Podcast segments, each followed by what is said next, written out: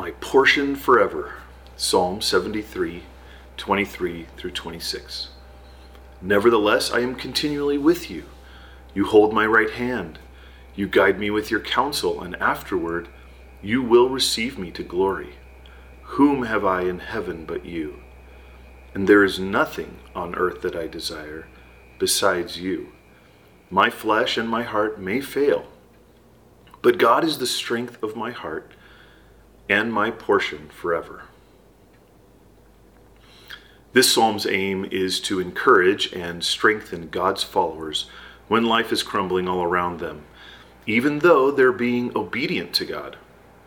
Meanwhile, wicked people all around seem to do great, even though they've rejected God and are doing whatever they want to do.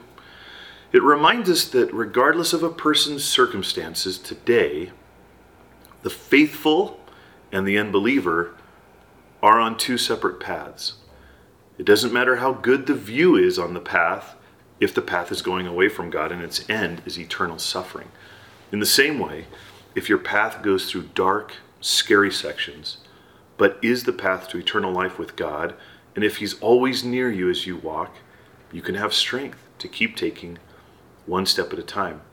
This is true for believers in Christ.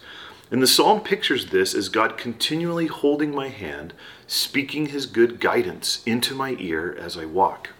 But my favorite part is the last verse because it isn't trying to sugarcoat life. This isn't just a feel good, uh, everything's going to be all right song.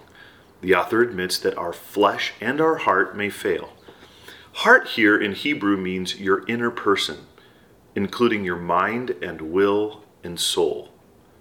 So there may be times when everything on our inside fails and everything on our outside, our physical bodies, fails. What could possibly keep us going when that happens? And not just trudging forward bitterly, but walking in humble thankfulness. Well, we still believe that God is there walking with us toward an eternity with Him. He is our strength when we don't have any, and our portion forever. My portion forever why does that change my perspective on my life? Well, here's a silly picture that helps me, and I hope it will help you too. Let's say you sit down to dinner at a banquet.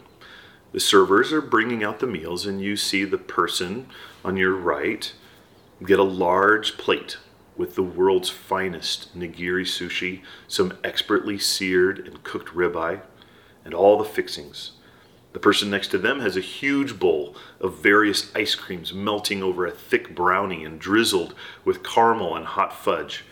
As your plate is lowered in front of you, your mouth watering, you see a small pile of mushy, overcooked peas and sliced liver. What do you feel? I would feel loss, anger, and unfairness welling up within me. But then you notice something concealed under the unappetizing veggies. You move them aside with your fork and uncover the Hope Diamond, currently valued at around $300 million. With guarded hope, you ask the server if he's sure this is your plate. Yes, we're handed a plate carefully prepared for each person, he replies. This is your portion.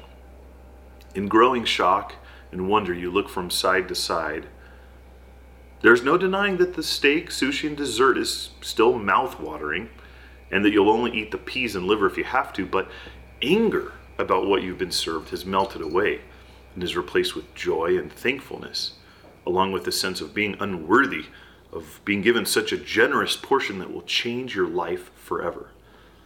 This is why the psalmist can unabashedly speak of unfairness, tragic loss in this life without losing hope.